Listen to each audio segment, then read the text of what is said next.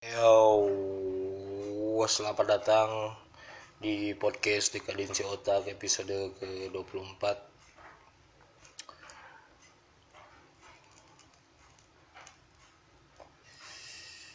Kebenaran saya lagi bikin live search untuk aplikasi perpustakaan Dekadensi Otak yang mungkin akan dirilis nggak tahu kapan. Sejadinya ya, soalnya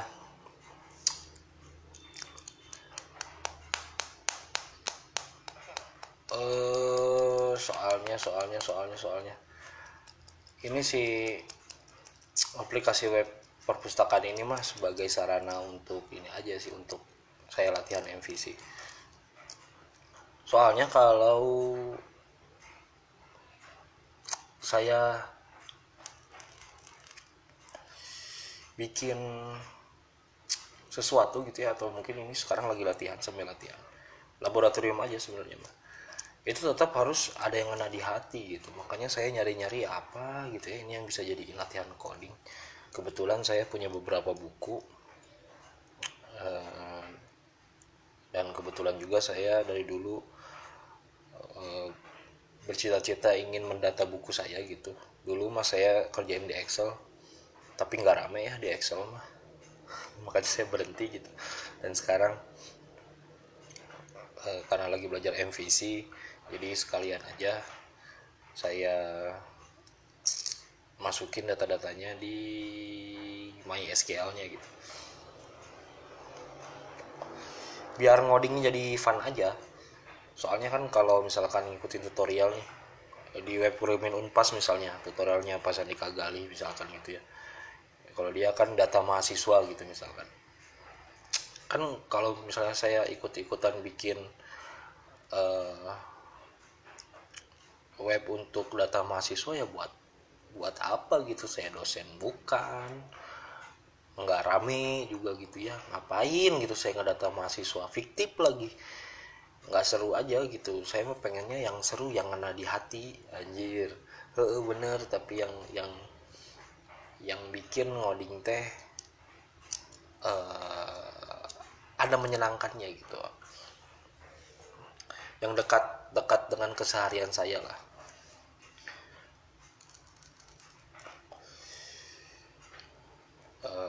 Perpustakaan ini juga berangkat dari, sebenarnya masih ada beberapa orang itu, cukup banyak, nggak terlalu banyak sih. Ya ada beberapa orang yang suka minjem buku ke saya dan nggak balik gitu, dan kadang saya lupa ini buku ada di orang yang mana gitu ya, saya kadang lupa itu. Makanya saya pengen bikin suatu sistem yang mendata siapa aja nih yang minjem gitu. Pertama kan mendata buku-buku apa aja yang saya punya, terus ntar ada sistem peminjamannya gitu. Ini mah buat diri sendiri aja, buat saya pribadi aja gitu. Jadi kalau ada yang minjem, saya input datanya gitu, jadi saya tahu ini minjem si ini kapan, siapa yang minjem gitu. Terus kalau saya butuh bukunya, saya bisa nagihnya kemana. Iya benar, begitu. Itu sih abstraknya begitu.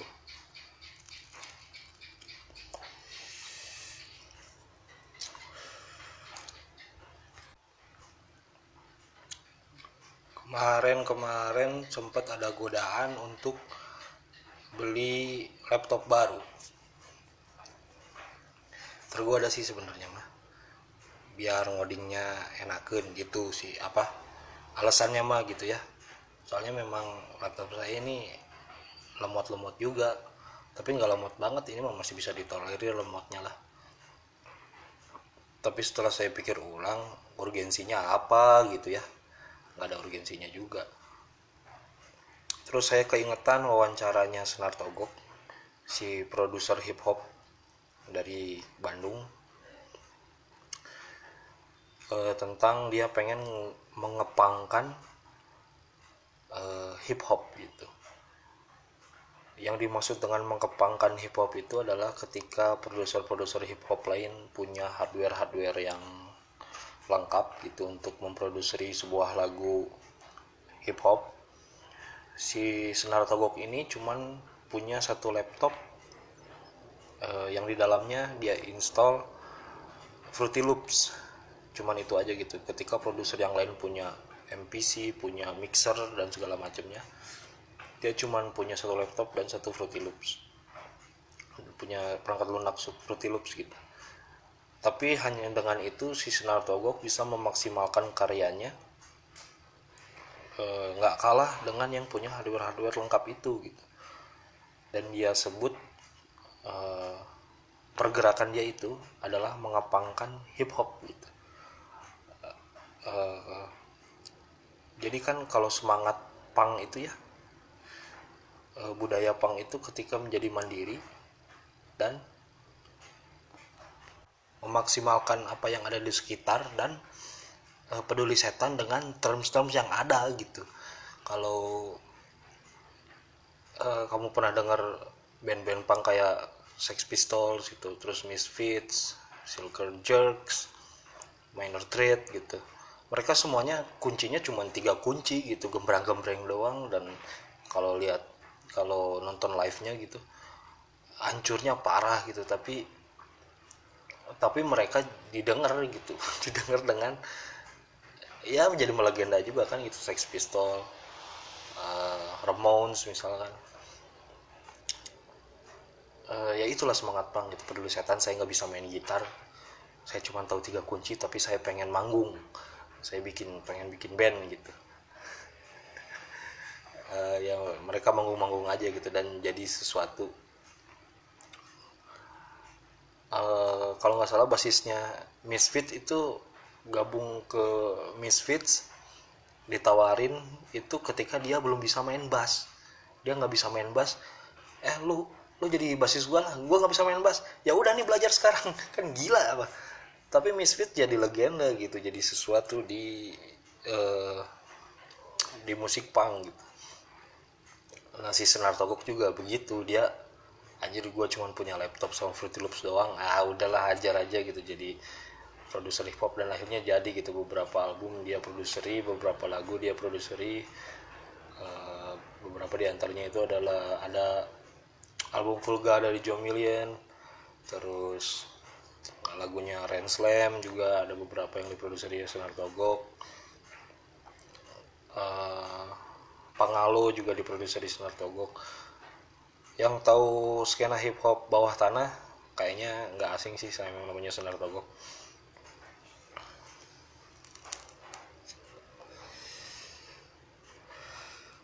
Gitu. Dan ketika itu pula saya berpikir, kenapa saya nggak masukin semangat punk di ngoding aja gitu ya.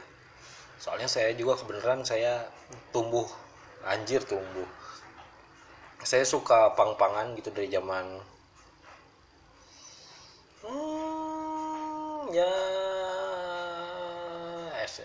mulai STM itu mulai suka gila-gilanya sama musik punk gitu, dan akhirnya punya band punk juga. Ya kenapa enggak, saya juga mengepangkan si ngoding ini. Sekarang saya ngoding pakai laptop 2,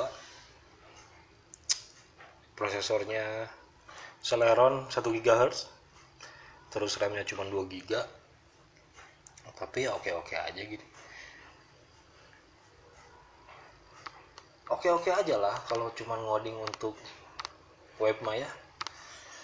Santai aja, ini masih bisa gitu. Jadi nggak perlu hardware yang edan-edan.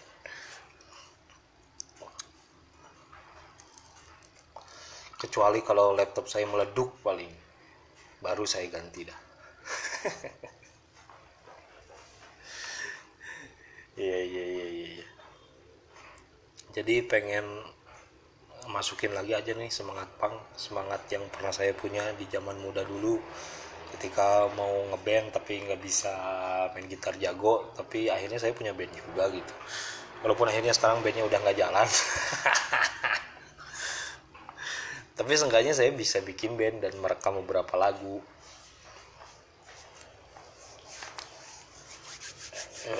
Begitu. Ini juga ngoding kalau cuman baru beginian mah saya pakai komputer bobrok juga bisa, masih bisa jalan gitu.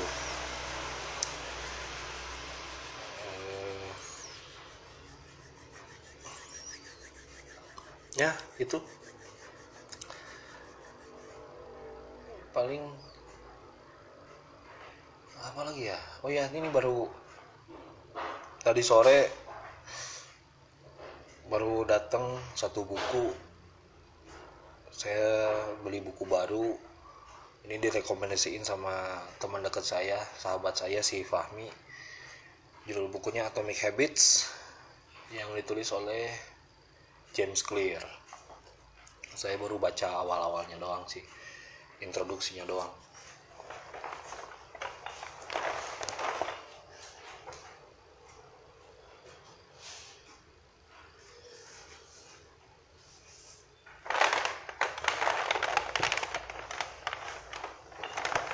Katanya buku ini bagus gitu kata teman saya. Teman saya itu juga direkomendasiin buku ini sama bisnis direkturnya dia gitu. Katanya ini buku bagus katanya ya. Kalau dilihat dari tebalnya sih ini kayaknya masuk sih. Masuk dalam kategori buku-buku bagus gitu ya kalau dari tebalnya gitu. Terus ada tulisan di sampulnya itu New York Times bestseller. Wah ini kayaknya bagus, keren ya. Judul lengkapnya sih Tiny Change, Remarkable Results, Atomic Habits, an easy and proven way to build good habits and break bad ones. Jadi katanya ini buku teh untuk membangun kebiasaan-kebiasaan yang bagus melalui hal-hal yang kecil gitu katanya. Kebenaran saya ini pengen membangun suatu kebiasaan yang bagus, jadi mungkin buku ini adalah salah satu alatnya gitu. Kalau misalkan saya berhasil membangun suatu kebiasaan yang bagus, ini buku memang bagus berarti ya, memang berhasil. Tapi kalau ternyata kebiasaan bagus saya tidak terbentuk setelah baca buku ini, berarti ada dua kemungkinan. Kemungkinan pertama itu buku ini nggak bagus sebenarnya, atau kemungkinan kedua itu saya nggak ngerti baca buku ini. Ya cuman dua kemungkinan cuma itu. Tapi kemungkinan itu nggak akan terjadi kalau saya belum baca buku ini ya. Jadi saya baca dulu buku ini seperti biasa. Mungkin di episode selanjutnya saya bakal nge-review beberapa bagian, dan kalau ada yang menarik dan mungkin berguna untuk saya bagikan, saya akan bagikan pendapat saya gitu ya, ulasan saya gitu, dikit-dikit aja begitu. Ini saya baru baca awal-awalnya tentang kehidupan si James Clear, kenapa dia akhirnya tertarik kepada hal-hal tentang habits gitu. Baru itu doang, belum masuk ke cara-cara membangun habitsnya, tapi nanti mungkin ya. Baru datang juga. Begitu saudara-saudara, ternyata dan ngoding itu ternyata melelahkan ya.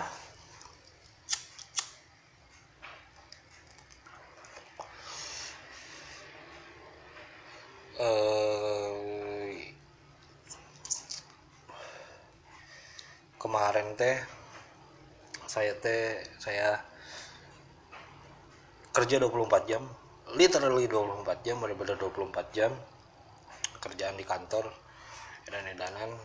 edan-edanan juga sih, cuman memang harus 24 jam ada di sana. Terus dan pulangnya karena saya belum ngoding, akhirnya saya ngoding. Ngoding padahal cuman fokusnya di CSS di CSS doang. Kalau ke programmingnya mah, bahasa pemrogramannya mah dikit sih. Kemarin fokus CSS untuk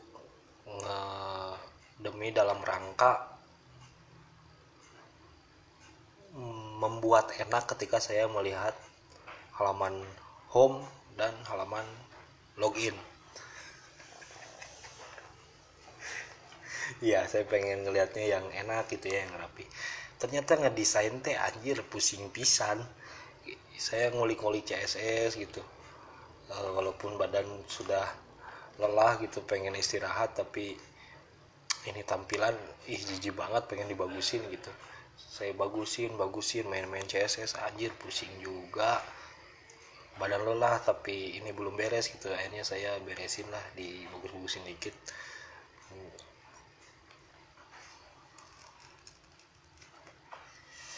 Dan akhirnya ya lumayan bagus ya. Akhirnya saya pakai background gitu, pakai background gambar yang sebelumnya saya nggak pernah pakai background gambar gitu ya. Background putih aja udah plain. Akhirnya saya pakai background gambar cuman untuk di halaman home sama loginnya doang, halaman login gitu.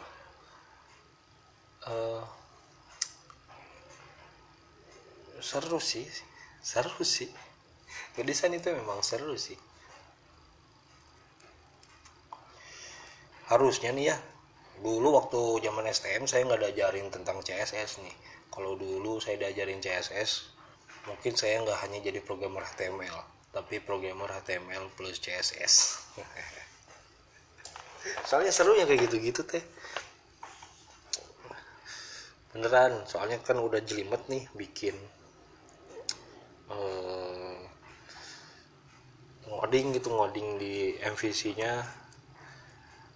Apalagi kemarin kan saya bolak-balik dari MVC terus ke PHP dasar, kembali lagi ke MVC lagi, terus ke PHP dasar lagi, bolak-balik aja terus. Soalnya pas ngerjain MVC saya lupa ini gimana caranya saya balik ke PHP dasar, baca lagi coding-codingan saya yang dulu gitu, terus buka lagi tutorial-tutorial PHP dasar gitu, saya tontonin. Soalnya di salah satu video tutorialnya Pak Sanika Galih, dia bilang kalau kamu misalnya pakai framework dan malah kesulitan, itu berarti dasar-dasar programmingmu itu belum bagus, belum kuat gitu. Soalnya kan saya ntar mau belajar CodeIgniter ya, saya takutnya nanti malah pakai CodeIgniter tambah bingung gitu. Itu kan bodoh gitu, blow on gitu kan. Kalau framework kan untuk mempermudah ngoding ya, kalau malah jadi hancur kan bego gitu. Berarti saya belum dasarnya belum benar-benar bisa. Makanya kemarin bulan ini rencananya dasar saya udah lumayan kuat ya, entah itu dasar PHP dasarnya atau MVC dasarnya gitu, OOP dasar ya udah kuat. Terus bulan depan pengennya sih udah masuk ke CodeIgniter ya, masuk CodeIgniter gitu.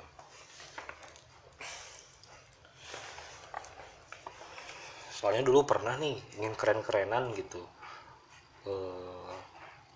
soalnya lagi musim framework gitu kan. Sekarang mah ngodingnya udah pakai framework semuanya katanya.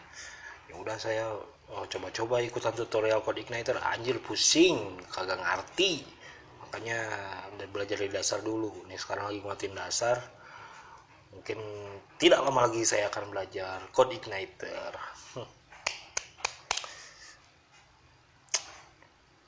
Edan emang.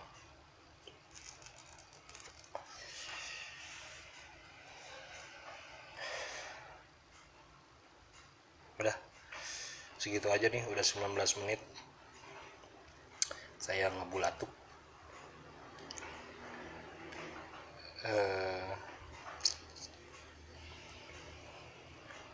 Tiga 30 detik lagi jadi 20 menit. Nanti saya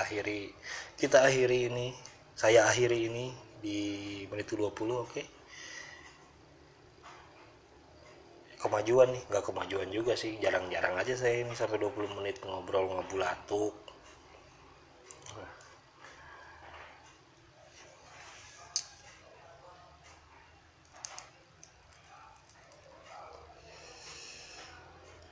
Okay, thank you.